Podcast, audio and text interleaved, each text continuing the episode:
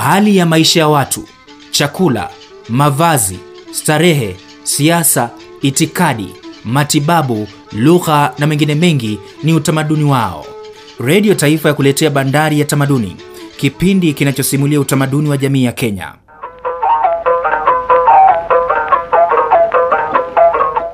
Kila jamii katika taifa la Kenya lina mila na tamaduni zake na huwa hakukosekani masimulizi kuhusu desturi za jamii hizo.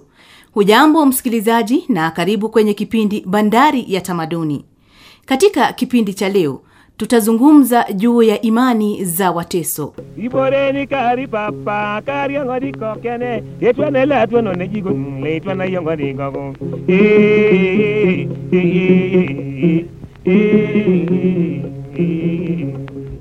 Wateso wanaishi katika kaunti ya Busia, mkoa wa Magharibi.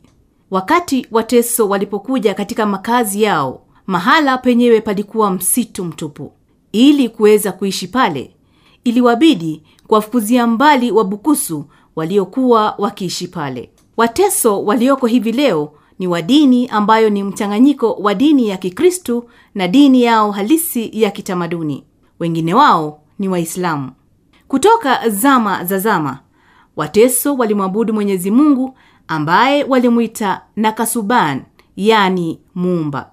Akuch anaishi mbinguni, Apap yani baba mkuu, Ejokich aliye mwema. Waliamini vilevile vile kwamba Mwenyezi Mungu ndiye aliyeumba vyote viliyoko duniani. Waliamini kuwa Mwenyezi Mungu ndiye anayewapa watu wote uhai. Waliomba Mwenyezi Mungu mara mbili kwa siku. Wakati wa alfajiri walitazama mashariki na alasiri walitazama magharibi. Wakati wa shida waliomba wote kwa pamoja na kufanya kafara. Maombi haya yaliongozwa na Imrok, yaani mwaguzi ama nabii. Maombi yalifuatwa na utoaji wa dhabihu au sadaka. Wateso walijua kwamba Mungu aliongoza mambo yote na hivyo hawakumshirikisha na mambo yaliyokuwa yakitokea maishani mwao, na kwa hivyo shida ya siku kwa siku zilielekezwa kuwa matokeo ya uchawi, uganga, chuki na mambo ya ajabu na yasiyo ya kawaida, lakini si Mungu.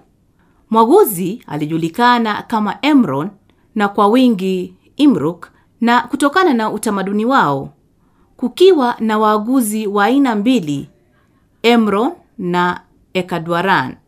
Emron walitumia vitu vya kawaida kama vile madawa, mawe, vipande vya ngozi na kadhalika ili kueleza mawazo yao. Ekadwaran alitabiri mambo ambayo yangalitokea yaliyohusiana na jamii yote ya Iteso pamoja na watu binafsi.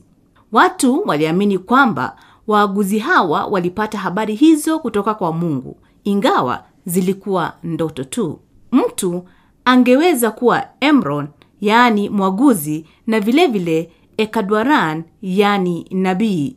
Imrok walimwombea watu baraka, na wao pia walihudhuria mahakama ya watu waliokuwa wamehukumiwa. Mbali na hayo, waliongoza sherehe za kumlaani mhalifu, yaani ilami, kama inavyojulikana kwa Kiteso.